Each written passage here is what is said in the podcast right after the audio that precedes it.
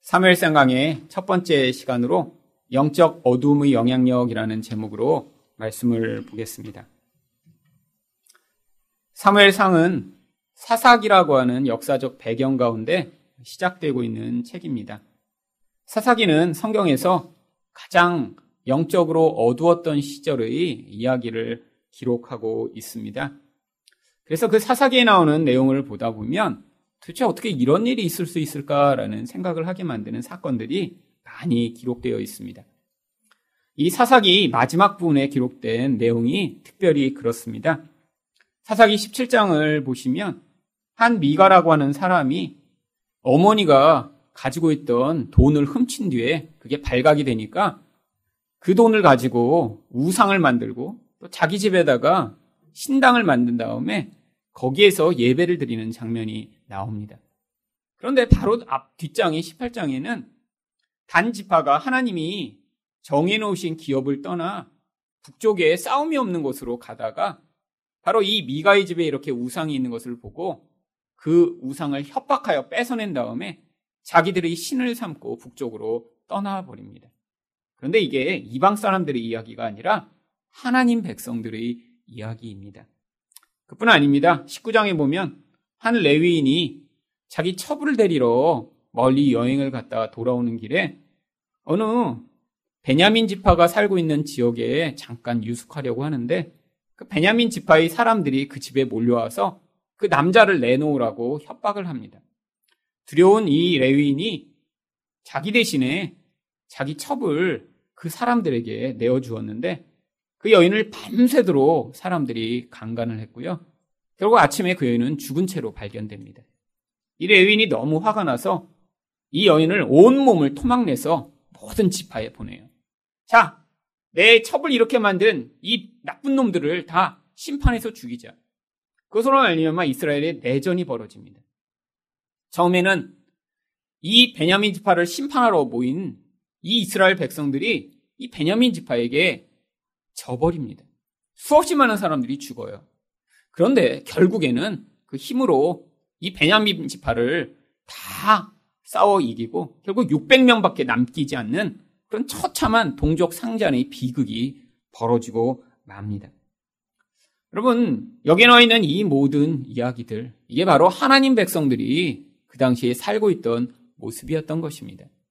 지금으로 이야기하면 교회 열심히 다니고 계시던 한 장로님이 아, 이게 어느 교회 다닐 데가 없다. 그냥 우리 집에다 십자가 걸어놓고 내 아들을 목사 삼은 다음에 그냥 우리 집을 위해 축복하기 위해 여기 교회 만들자라고 자기가 교회를 세운 것이고요.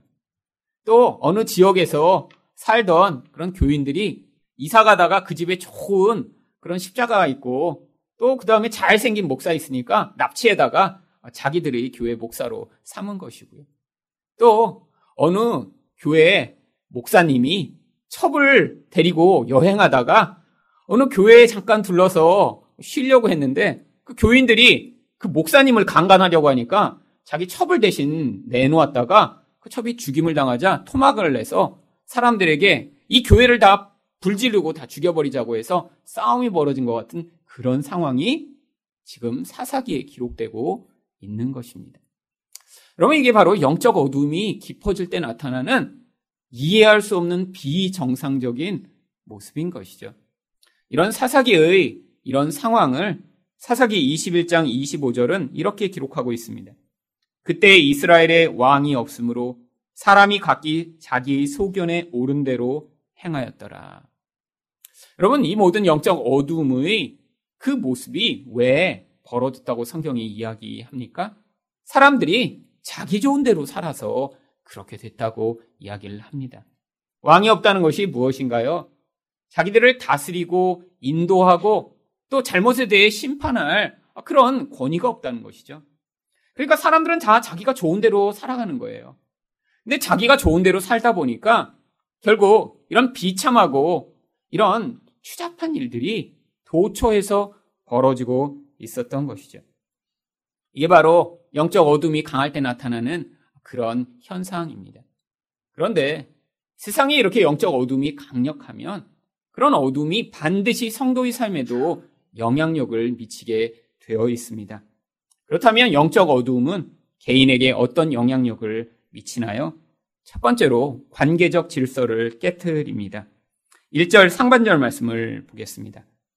에브라임 산지 라마 다임 소빔에 에브라임 사람 엘가나라는 사람이 있었으니 사멜상은 엘가나라고 하는 한 사람의 그런 족보로 이야기가 시작됩니다. 이 엘가나는 에브라임이라고 하는 북쪽 산지에 살고 있던 사람입니다. 여기 나와 있는 이 엘가나라고 하는 이름은 하나님이 소유하신다 혹은 하나님이 선물을 주신다라고 하는 아주 종교적인 이름입니다. 이름만으로는 아주 굉장히 신앙의 사람이죠. 그뿐 아니라 1절 하반절에 보시면 그는 여호람의 아들이요 엘리우의 손자요 도후의 증손이요 수부의 현손이더라. 왜 이렇게 조상들을 다 구체적으로 언급하고 있는 것인가요? 우리에게 이 족보는 별 의미가 없지만 당시 사람들에게 어 훌륭한 집안의 아들이네. 어 조상님이 그런 분이셨어? 당시 사람들이 이렇게 익숙하게 알 수 있는 그런 이름들이었기 때문입니다. 그런데 이 이름들이 왜 중요하냐면 이 이름들이 바로 이 사람이 어느 지파에 속한 사람이고 어떤 영향력 있는 그런 혈통인지를 보여주고자 하는 것이죠. 이 엘가는 에브라임이라는 지역에 살고 있기는 했지만 레위 지파의 후손이었습니다. 역대상 6장 33절과 34절을 보시면 그래서 그의 그런 원 지파에 대해 이렇게 이야기를 합니다. 직무를 행하는 자와 그의 아들들은 이러하니 그아스의 자손 중에 해마는 찬송하는 자라 그는 요엘의 아들이요 요엘은 사무엘의 아들이요 사무엘은 엘가나의 아들이요. 결국 이 집안에 나중에 보면 찬양대 인도자들이 많이 나온 것을 알 수 있습니다. 또 이 조상이 되는 그하앗이라고 하는 사람은 원래 레위의 아들인 고핫을 이제 히브리어 표기가 약간 다르기 때문에 그하앗이라고 읽은 것이죠. 그래서 이 엘가나의 원 족보가 어떻게 되는지 출애굽기 6장 16절은 이렇게 이야기합니다. 레위 아들들의 이름은 그들의 족보대로 이러하니 게르손과 고핫과 무라리오. 결국 이 엘가나를 잘 따져보면 이름도 아주 영적인 이름을 가지고 있어요.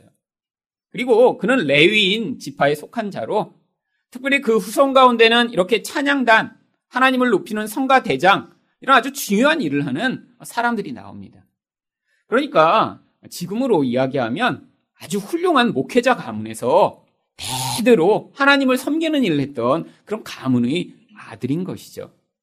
당시에 레위인이라고 하더라도 다 한 곳에 모여 살지 않고 각 지역에 흩어져 살았기 때문에 이런 레위인이었던 엘가나는 바로 북쪽에 살고 있었던 것입니다.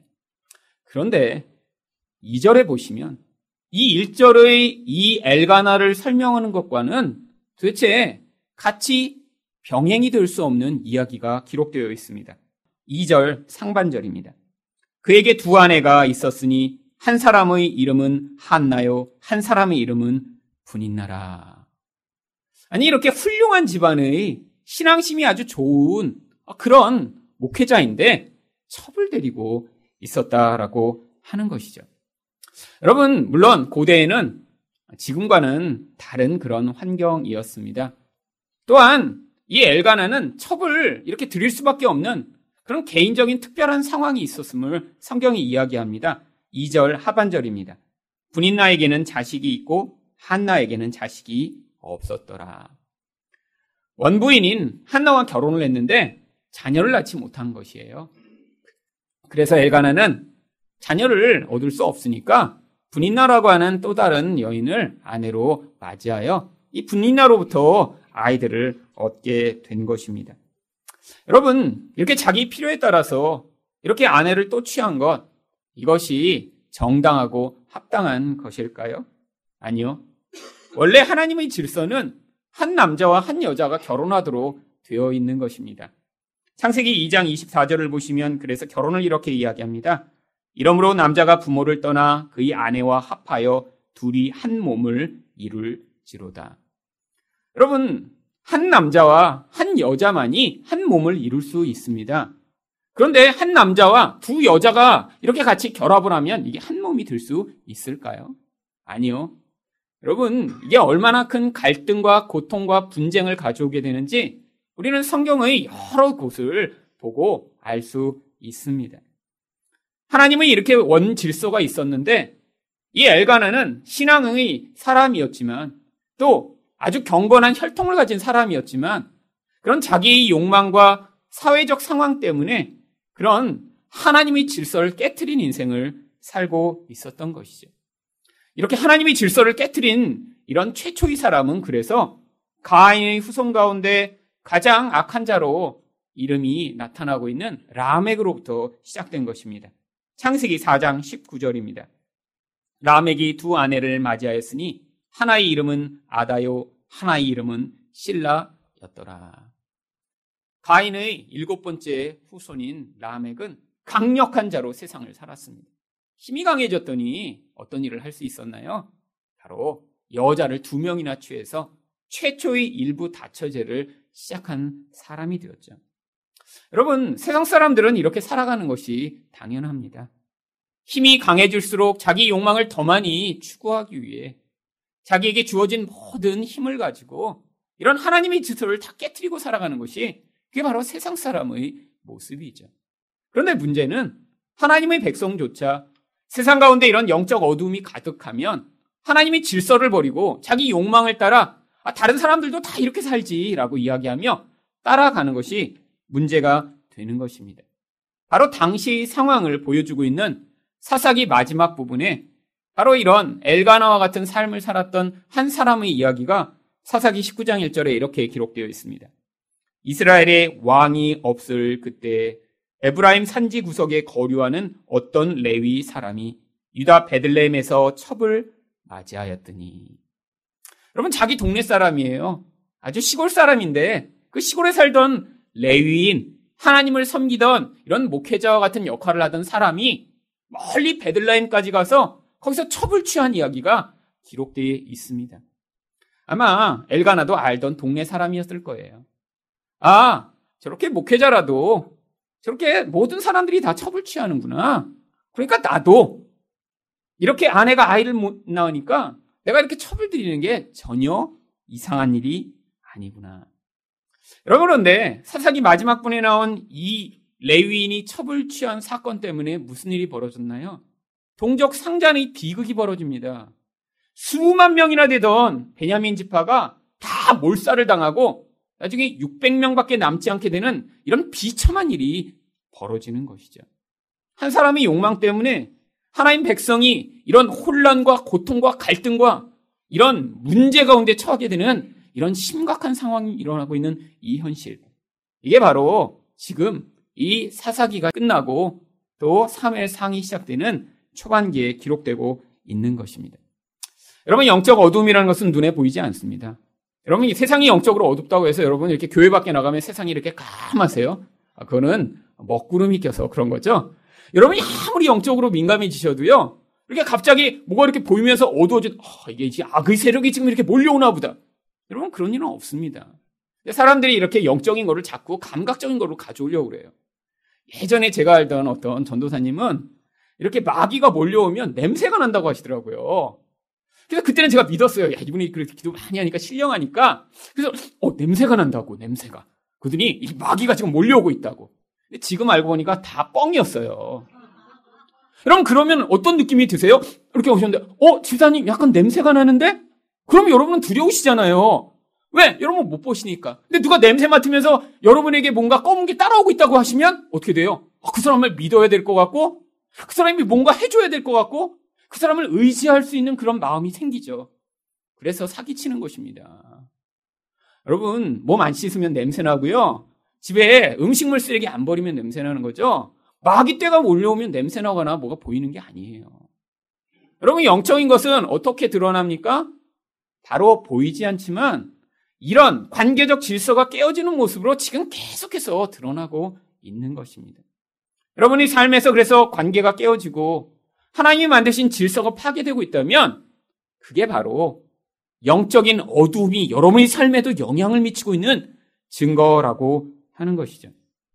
여러분, 이 시대는 영적으로 어두운 시대입니다. 왜요? 그 어둠의 증거가 지금 도처에서 영향을 미치고 있으며 그 영향력이 세상 사람만이 아니라 성도의 삶에도 너무 크게 영향을 미치고 있기 때문입니다. 여러분, 세상에서 남자들은 여자를 어떤 대상으로 바라보나요?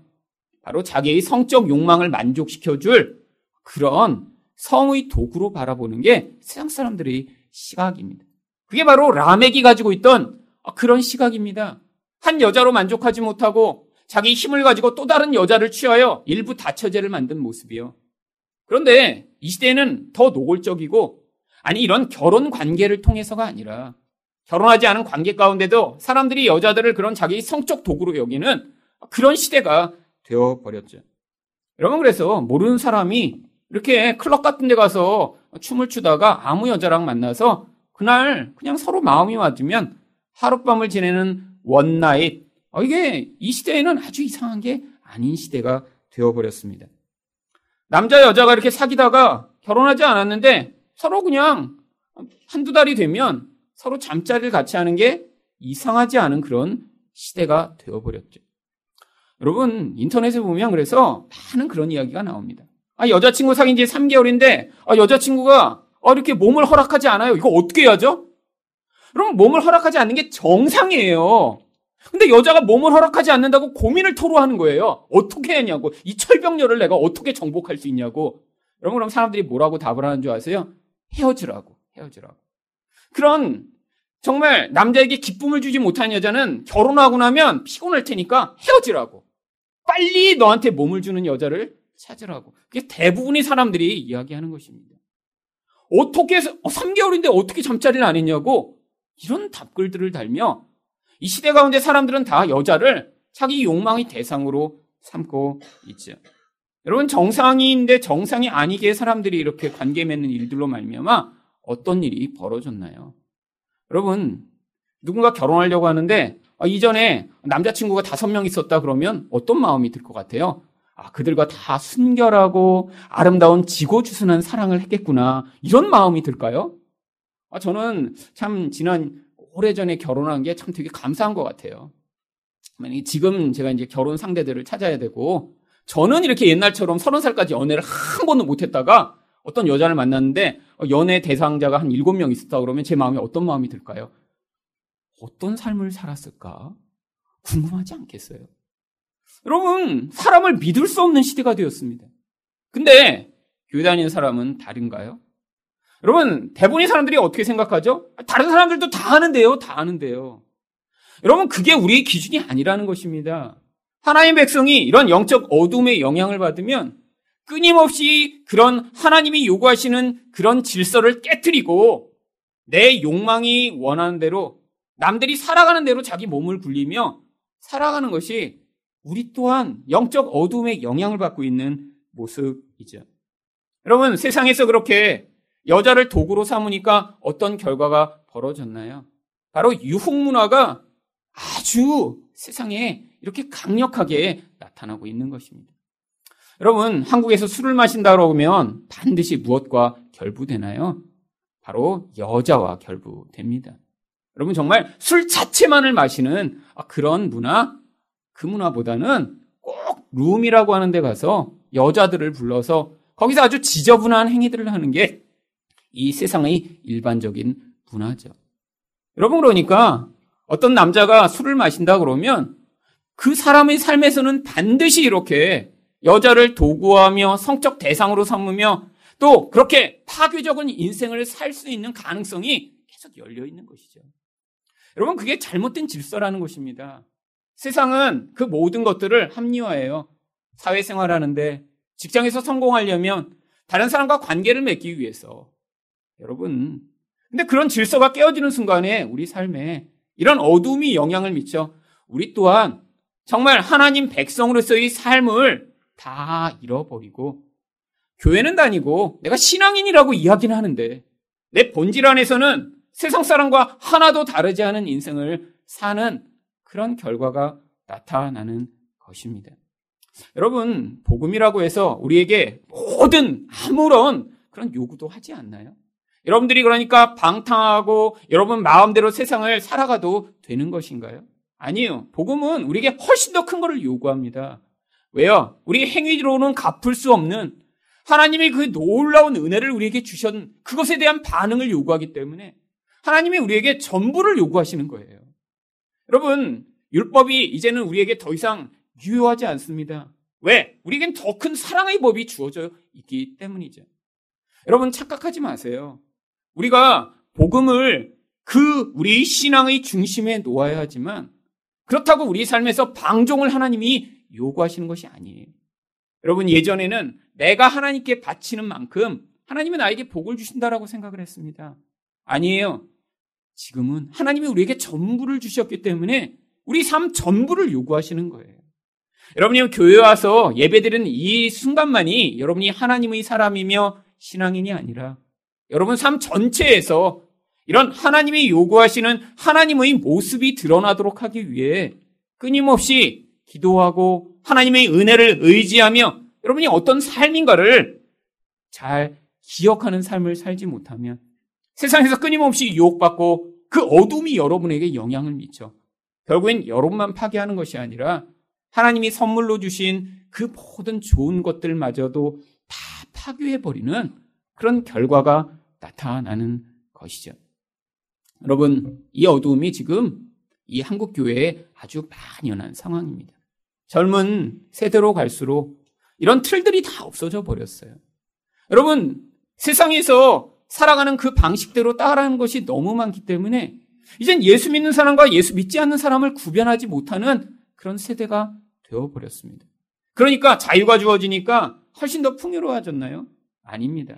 그 자유는 결국 가정을 파괴하고 교회를 파괴하는 결과를 만드는 것이죠.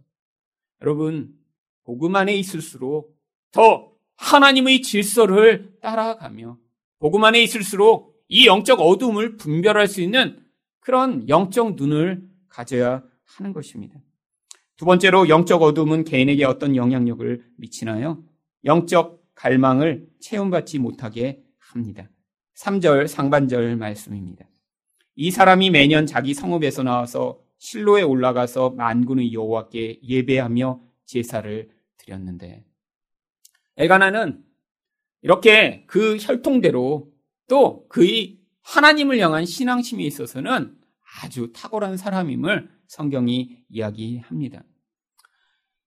자기가 살던 곳에서 실로까지 먼 곳이었지만 빠지지 않고 예배드리러 온 거예요. 물론 예전에는 이렇게 매주 예배를 드리지 않았기 때문에 나를 정하여 멀리까지 여행을 해서 그래서 그렇게 예배 드리는 것이 아주 중요한 유대인의 의무였습니다. 근데 성경이 이렇게 신앙심 있게 하나님을 찾는데 그가 어떤 하나님께 예배 드렸는지 그 하나님의 이름을 만군의 여호와라고 기록하고 있습니다. 성경 전체에서 이 만군의 여호와라는 이름이 이곳에 처음 사용되기 시작한 이름입니다. 그런데 이 만군의 여호와가 무슨 의미인가요? 만군이라고 하는 것은 모든 우주 만물의 모든 군대들을 다스리는 통치자라고 하는 뜻을 가지고 있는 것입니다. 하나님이 온 세상을 통치하신다는 거예요. 눈에 보이지 않는 영역이나 보이는 영역이나 우리 하나님의 권세 안에 다 있다라고 하는 것입니다.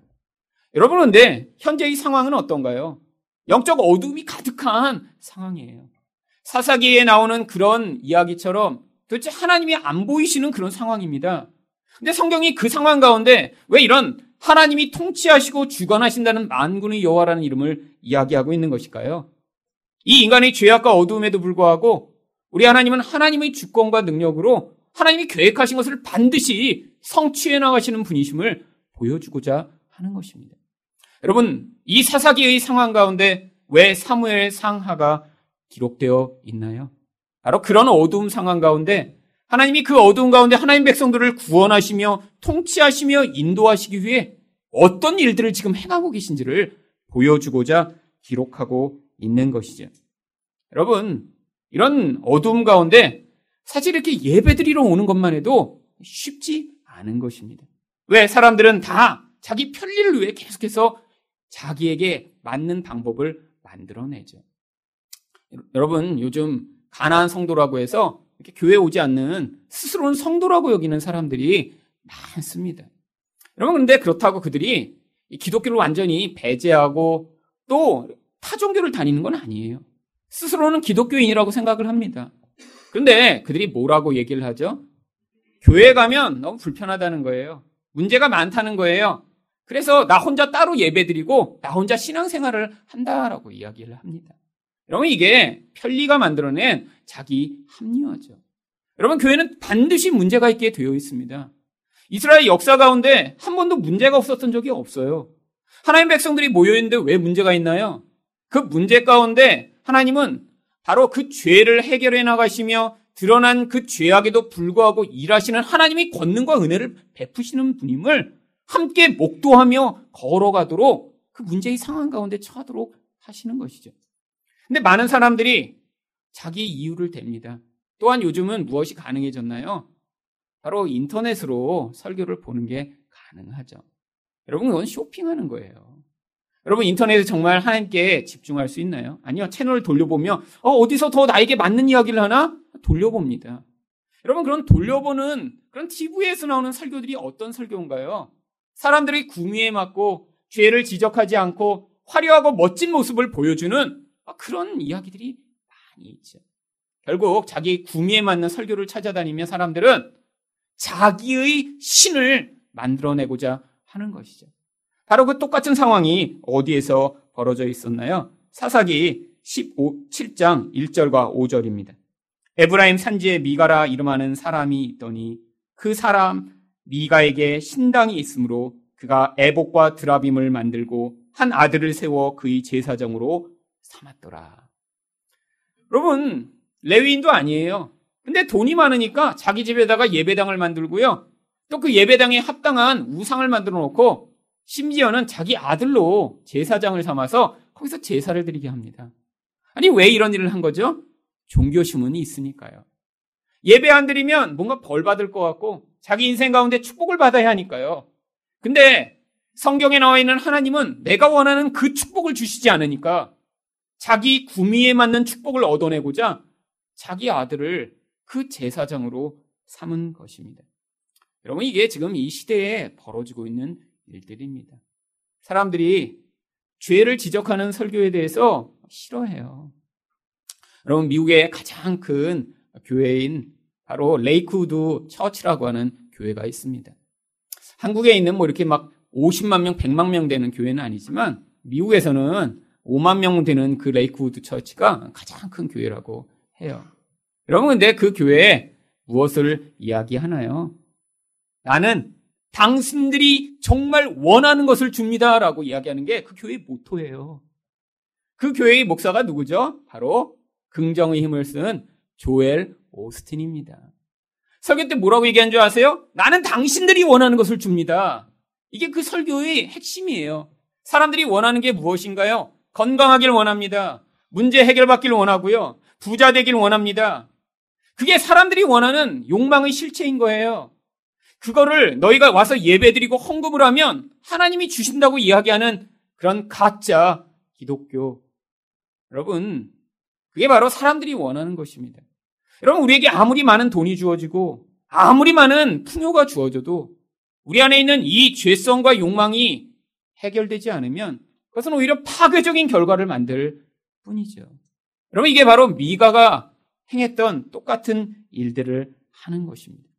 그런데 그런 시대 가운데도 실로까지 가서 자기의 이런 영적 갈망과 하나님을 만나고 싶은 열망을 얻고자 하는 엘가나 같은 사람이 있었습니다.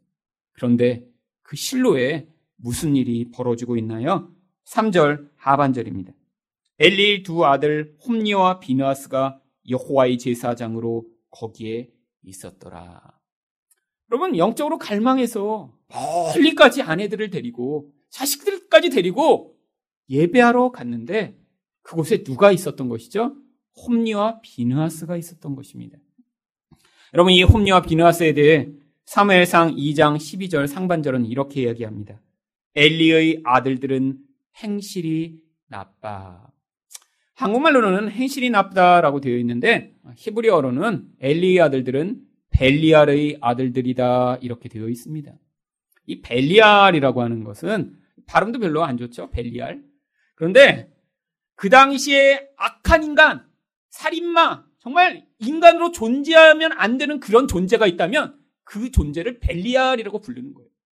그래서 그런 악한 놈이 존재했는데 그 악한 놈이 자기랑 똑같은 자식을 낳았으면 그게 바로 누구라고요? 홈리와 비느아사 같은 놈들이 나온 거라고요. 결국 홈리가 누구의 아들입니까? 엘리의 아들이에요. 성경은 지금 이중적으로 이야기하고 있는 거예요. 그런 악마 같은 놈들을 만들어낸 엘리 또한 누구라고요? 벨리알이라고요.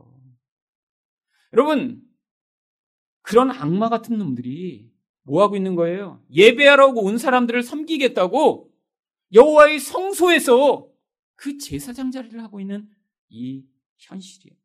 근데 왜 이들이 이런 벨리알의 아들로서 살아가고 있었던 것일까요? 3회상 2장 12절 하반절에는 이렇게 기록되어 있습니다. 여호와를 알지 못하더라. 여러분 하나님을 알지 못하는 사람이 제사장을 했으니까요. 하나님 말씀이 무엇인지 알지 못하는 사람이 목사를 하니까요. 똑같은 결과가 벌어진다고 하는 것입니다. 여러분 하나님은 어떻게 할 수 있나요? 그냥 눈을 감고 가만히 있으면 하나님을 알게 되나요? 아닙니다. 하나님 말씀이 무엇인가를 사모하고 묵상하고 연구하고 적용하는 과정 가운데 그 하나님을 알게 되는 거예요. 여러분 그런데 이 시대에도 똑같은 일들이 벌어지고 있습니다. 신학교를 갑니다. 그런데 하나님 말씀에 대한 그런 사모함과 열정과 마음들이 없는 사람들이 많아요. 교회에서 오래 다니다가 그냥 아 저 자리에 가면 나도 좋은 차 탈 수 있겠지. 큰 교회 목회하면 사람들에게 영향을 미칠 수 있겠지. 라는 생각으로 신학교 오는 사람들이 너무나 많습니다. 여러분 무엇을 보면 알 수 있냐고요? 신학생들이 존경하는 목회자라고 사람들이 이야기하는 이야기를 들으면 알 수 있어요. 다 자기 마음의 그림을 투영하는 것입니다. 사람들이 어떤 목회자들을 그런 존경하는 자리에 올려놓나요?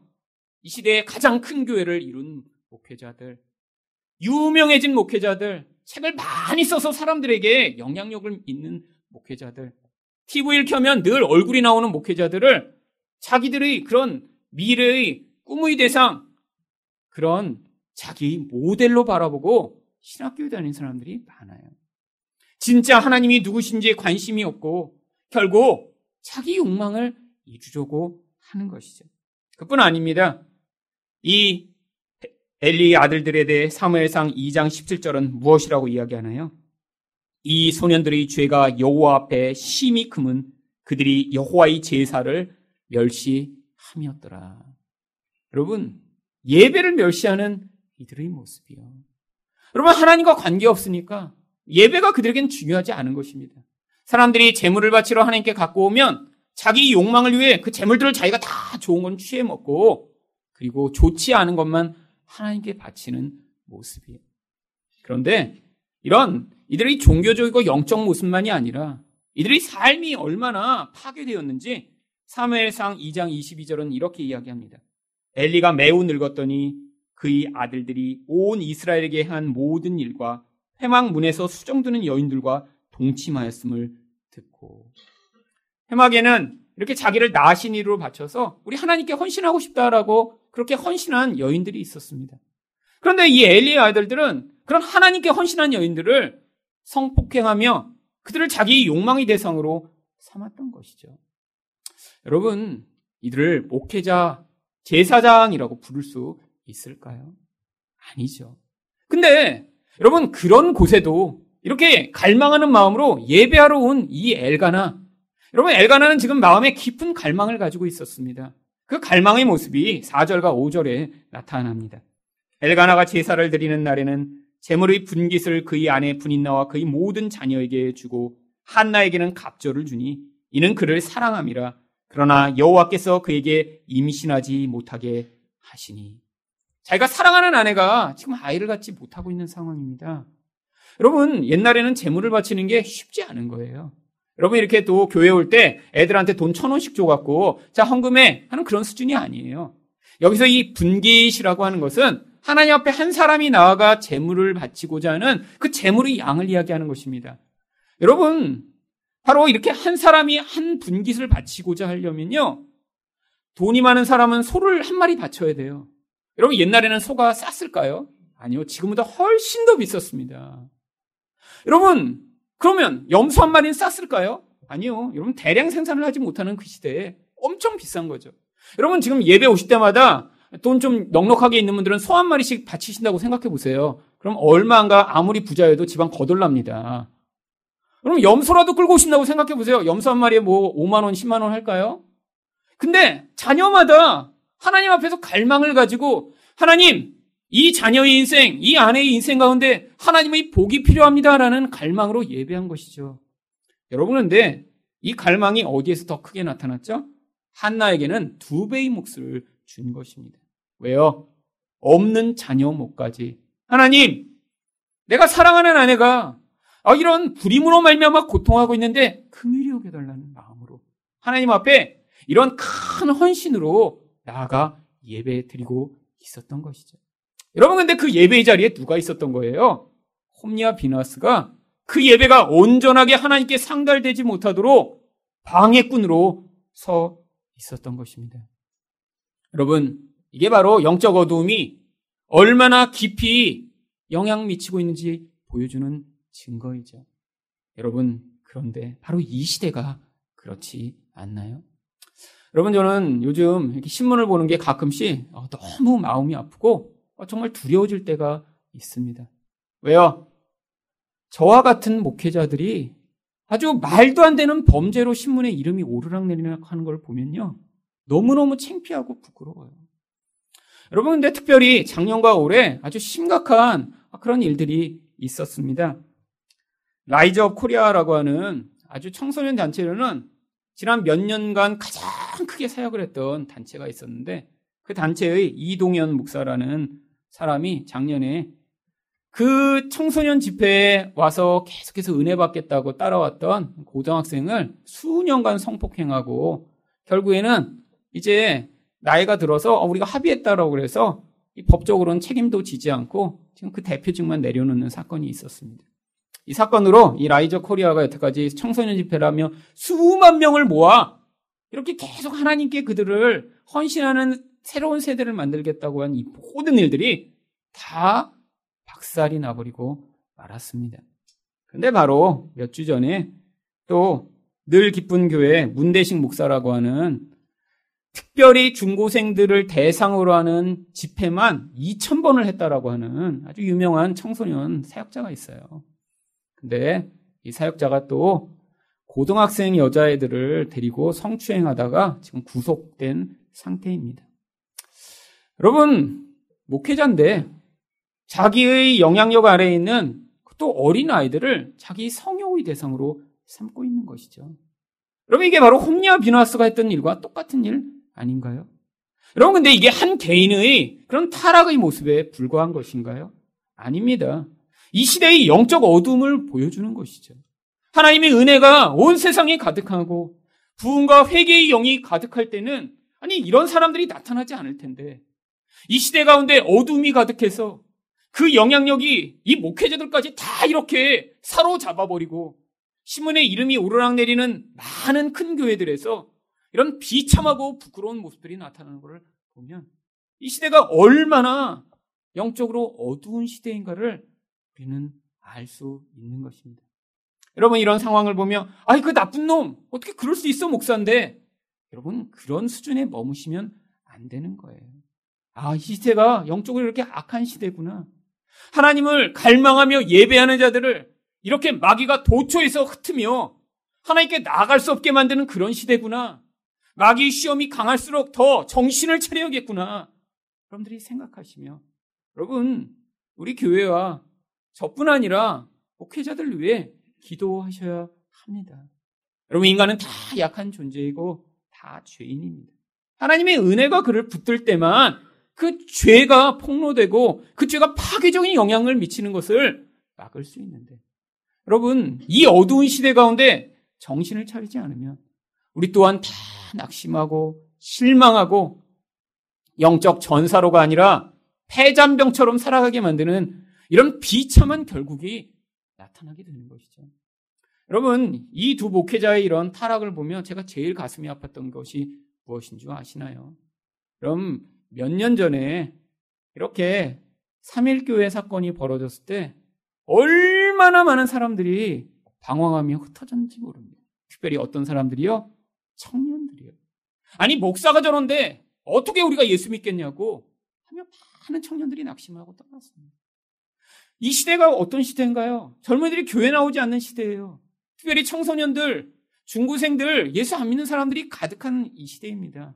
근데 그들을 데리고 몇 천 번씩 집회를 하며 영향력 있는 자리에 서다는 사람들이 이 일로 인해 그 영혼들이 하나님 앞에 나아가는 일을 막는 이 마귀적인 일을 하고 있음을 보며 이 시대가 얼마나 영적으로 강팍하고 어두운 시대인가를 제가 느끼고 그것이 가슴 아픈 것이죠. 여러분 이 영적 상황을 보시고 기도하셔야 합니다. 하나님 우리 다음 세대가 하나님께 나아가는데 이렇게 어두움 가운데 사로잡혀 하나님을 찾을 수 없는 세대가 나오지 아니하도록 하나님의 은혜와 긍휼을 베풀어 달라고 기도하셔야 합니다. 혹시 여러분 가정 가운데 그런 자녀 세대가 있는데 하나님을 찾고 있지 않으신가요? 이 자녀 세대가 있는데 세상의 유흥에 빠져 하나님은 관심도 없고 늘 술 취하고 늘 방탕하고 늘 여자나 꽁무니 쫓아다니는 그런 인생을 혹시 살고 있지는 않나요? 여러분 그렇다면 지금 심각한 상황인 거죠. 여러분 세상에 이렇게 깊이 빠졌다 하나님께 돌아오기 위해 무엇이 필요한가요? 부모의 눈물과 헌신이 필요한 것이죠. 여러분 이전에는 너무나 당연하게 부모가 교회 다니면 자녀가 교회 다니면는 그런 상황이었다면 이 영적 어둠이 깊어진 세대 가운데는 이것이 쉽지 않은 그런 시대가 되어서 우리가 눈물로 기도하며 하나님의 은혜를 구하지 않으면 안 되는 그런 상황이 벌어진 것입니다. 마지막으로 영적 어두움은 개인에게 어떤 영향력을 미치나요? 결핍을 더 고통스럽게 만듭니다. 6절 상반절입니다. 여호와께서 그에게 임신하지 못하게 하심으로. 여러분, 세상에서 우리가 당하는 많은 결핍 가운데 꼭 하나님이 이렇게 행하신 결핍만 있는 것은 아닙니다. 대부분 99%는 우리에게 문제가 있어서 결핍이 생기죠. 하나님이 돈을 주셨는데 잘 관리하지 못하고 누가 투자하라고 했는데 홈박 가서 다 투자했다가 다 날리고 하나님이 하신 게 아니라 우리 욕심이 걸려든 것입니다. 내가 열심히 애쓰고 노력했어야 되는데 애쓰지 않았다가 어떤 결과들을 잘 얻지 못한 것 또 우리의 책임이죠. 근데 때로는 하나님 백성 가운데 이렇게 하나님이 허락하시는 결핍이 존재합니다. 여러분 근데 이 결핍은 그냥 결핍만으로 존재하는 게 아니에요. 하나님이 이런 결핍을 허락하시면 그 결핍을 더 극도로 만들고 고통스럽게 만드는 그런 영적 환경이 반드시 구체적으로 임하게 되어 있습니다. 그게 바로 6절 하반절입니다. 그의 적수인 분인나가 그를 심히 격분하게 하여 괴롭게 하더라. 여러분 어떤 상황이 굉장히 안 좋아요. 근데 그 상황이 안 좋은 것에만 끝난 게 아니라 거기 꼭 뭐가 달라붙는다는 것이죠? 적수, 원수가 달라붙는다는 거예요. 아니 상황이 안 좋은데 그냥 이 한나도 지금 아이가 없는 것이 그것 때문에 막 고통스럽고 눈물이 나지는 않았습니다. 남편이 자기를 많이 사랑해줘요. 그래서 그걸로 그냥 견딜 수 있었어요. 그런데 거기에 원수가 달라붙는다고 하는 것이죠. 그러면 이 적수라고 하는 단어는 원래 성경에서 마귀를 이야기할 때 쓰는 단어입니다. 아니, 사람인데 마귀 같은 인간이 주변에 달라붙는다는 거예요. 여러분, 근데 보세요. 이 결핍도 누가 허락하신 것이죠? 하나님이 허락하신 것입니다. 그럼 그 마귀 같은 인간은 또 누가 허락한 것이죠? 하나님이 허락 하신 것입니다. 왜요? 목적이 있으시기 때문입니다. 여러분, 우리는 생각해요. 내가 더 많이 기도하고 내가 이렇게 하나님께 헌신하면 내 인생에서 이런 마귀 같은 인간들을 하나님이 다 치워주시고 또 이런 결핍이 한 번도 일어나지 않고 문제가 없는 인생을 살게 될 거라고요. 근데 성경은 늘 이야기합니다. 우리가 하나님께 신실하게 나아갈수록 하나님은 어떤 특별한 목적을 위해 그 인생을 특별히 더 택하셔서 일상적으로는 경험하지 못하는 그런 결핍을 허락하시고 그 가운데 마귀 같은 자들을 구체적으로 인생에 붙이셔서 그 인생이 얼마나 고통스러운가, 얼마나 절박한지를 경험하는 자리까지 인도해 나가신다고. 여러분, 이 분인나는 당시에 사회적으로 미치고 있던 영적 어두움이 개인적으로 구체화된 존재입니다. 바로 어둠의 화신인 거예요. 여러분 생각해 보세요. 물론 이 분인나도 이 한나를 이렇게 미워할 수밖에 없는 이유가 있었습니다. 왜요? 이게 바로 일부 다처제의 문제죠. 여러분 여자 둘이 늘 뭐를 하나요? 질투를 합니다. 여러분 근데 지금 이 분인나가 이런 마귀 같은 모습이 드러나게 된 이유가 있습니다. 왜요? 남편이 자기가 아니라 한나를 더 사랑하니까요. 이건 어쩔 수 없죠. 여러분, 야곱도 똑같은 것이죠. 레아보다 라헬을 더 사랑해서 레아가 고통했던 것처럼요. 여러분, 이 분인나도 지금 결핍된 게 있어요. 근데 결핍이지만 이 여인은 지금 뭘 갖고 있습니까? 많은 자녀를 가지고 있어요. 이게 힘입니다. 내가 너보다 더 잘났다는 거예요. 나는 하나님께 축복받은 자라는 거예요. 그러니까 특별히 예배 드리는 자리에 와서 더 괴롭히고 더 힘들게 만든 것입니다. 여러분, 하나님이 우리 인생에 이렇게 마귀 같은 인간, 마귀 같은 상황, 내가 간절히 원하는 평안을 뺏어가는 그런 환경을 주실 때가 있습니다. 여러분, 왜죠? 바로 어떤 목적이 있는지 바로 사무엘상 1장 10절에 그 이야기가 나옵니다. 한나가 마음이 괴로워서 여호와께 기도하고 통곡하며 여러분 세상에서 당하는 이 결핍과 그것을 더 증폭시키는 그런 상황으로 말미암아 하나님 백성은 어떻게 하게 된다고요? 그 고통 가운데 하나님 앞에 나와 하나님을 찾게 만든다고요. 여러분 하나님을 하, 백성을 하나님께로 나오게 만드시는 과정으로 하나님이 이런 상황들을 사용하시는 거죠. 왜요? 여러분 이 한나에게는 이 영적 어두움, 개인적 어두움이 아닌 그 민족적 어두움을 해결할 그런 선지자를 보낼 사명을 하나님이 가지고 계셨던 거예요. 그래서 하나님이 그 인생에 특별히 개입해 오셔서 그 개인적 어두움을 통해 민족의 어두움을 해결할 수 있는 그런 사무엘과 같은 선지자를 보내시고자 하나님이 그 인생에 지금 개입하고 계신 것입니다. 여러분, 우리 인생 가운데도 이런 어두움이 깊어지는 때가 있습니다. 여러분, 세상적 어두움으로 끝나는 게 아니라 그 도움이 우리의 개인화돼서 너무 우리 인생을 고통스럽게 만들 수도 있어요. 그게 가까운 사람 때문에 고통스러울 수도 있고요. 내가 처한 어떤 결핍의 환경 때문에 너무 힘들 때도 있습니다. 하나님이 그런데 그런 상황을 당장 해결해 주시지 않는 이유가 있죠. 왜요? 그전에는 배울 수 없었던, 그전에는 가지지 못했던 하나님을 향한 이런 간절한 마음의 중심의 태도를 그 과정에서 만들어내셔서 하나님이 주시고자 하는 그 놀라운 구원, 그 은혜를 베푸시고자 하나님 그 과정을 늘 허용하고 계신 것입니다. 여러분, 그게 바로 성도에게 일어나는 구원의 과정입니다. 여러분, 우리 인생을 성경은 무엇이라고 이야기하나요? 어두움 가운데 처한 인생이라고 이야기를 합니다. 그래서 이사야 5장 30절 말씀을 보시면 그날에 사람이 그 땅을 바라보면 흑암과 고난이 있고 빛은 구름에 가려서 어두 오더라. 여러분, 이게 바로 인생이라는 거예요. 늘 흑암이 가득한 것 같아요. 고난이 늘 있습니다. 해가 다 사라져 버리고 아무 깜깜한 데서 도대체 방향을 분별하지 못하고 살아가는 것 같은 게 그게 우리 인생이라는 거예요. 그런데 거기에 소망의 이야기가 기록되어 있습니다. 마태복음 4장 16절입니다. 흑암에 앉은 백성이 큰 빛을 보았고 사망의 땅과 그늘에 앉은 자들에게 빛이 비추었도다 하연. 여러분, 그 흑암 가운데 빛이 비추었대요. 어떻게 이런 일이 벌어진 것이죠? 바로 예수님이 오시면서 빛이 비추인 것입니다. 그래서 요한복음 12장 46절에서 예수님이 뭐라고 말씀하셨나요? 나는 빛으로 세상에 왔나니 물은 나를 믿는 자는 어둠에 거하지 않게 하려 함이로라. 여러분, 지금 교회 다니고 있다고 여러분이 예수 믿고 있다고 착각하지 마세요. 여러분, 여러분이 교회 다니고 있고 여기서 신앙생활을 오래 했다고 여러분이 진짜 예수님만을 믿고 있다고 착각하지 마세요. 여러분, 교회 다니고 있지만 여러분의 마음의 중심에는 그 어둠을 만들어내는 자기중심적 죄악과 우상을 의존하는 의존이 가득한 게 바로 우리의 모습입니다. 그 어두움이 지금 우리 관계 가운데 영향을 미치고 있잖아요. 그런데 하나님이 우리 인생에 이렇게 구체적으로 닥친 어둠의 그런 상황들, 결핍의 상황들, 마귀와 같은 인간들이 우리를 달라붙어 고통하게 하고 비난하고 우리를 격동케 하는 상황을 통해 참된 빛 대신 예수 그리스도를 만나는 기회로 우리 인생이 지금 찾아오고 계신 것입니다. 그래서 사도행전 26장 18절은 구원을 무엇이라고 이야기하나요? 그 눈을 뜨게 하여 어둠에서 빛으로 사탄의 권세에서 하나님께로 돌아오게 하고 죄 사함과 나를 믿어 거룩하게 된 무리 가운데서 기업을 얻게 하리라 하더이다. 여러분, 바로 이게 구원의 과정인 것입니다. 하나 또한 어떻게 구원받았나요?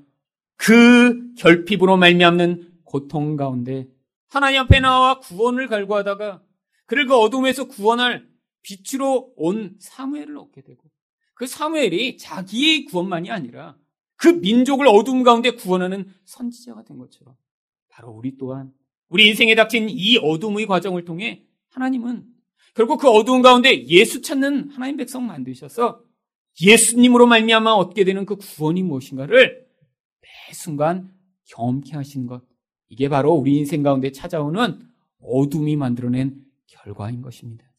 세상 사람들은 어두운 가운데 길을 잃어버리고 망하지만 하나님 백성은 그 가운데 예수로 말미암아 빛을 얻어 하나님이 주시는 그 놀라운 생명의 은혜를 경험하게 되는데 여기 계신 여러분들이 그 빛으로 어두움을 이겨내시는 분들이 되시기를 예수 그리스도 이름으로 축원드립니다.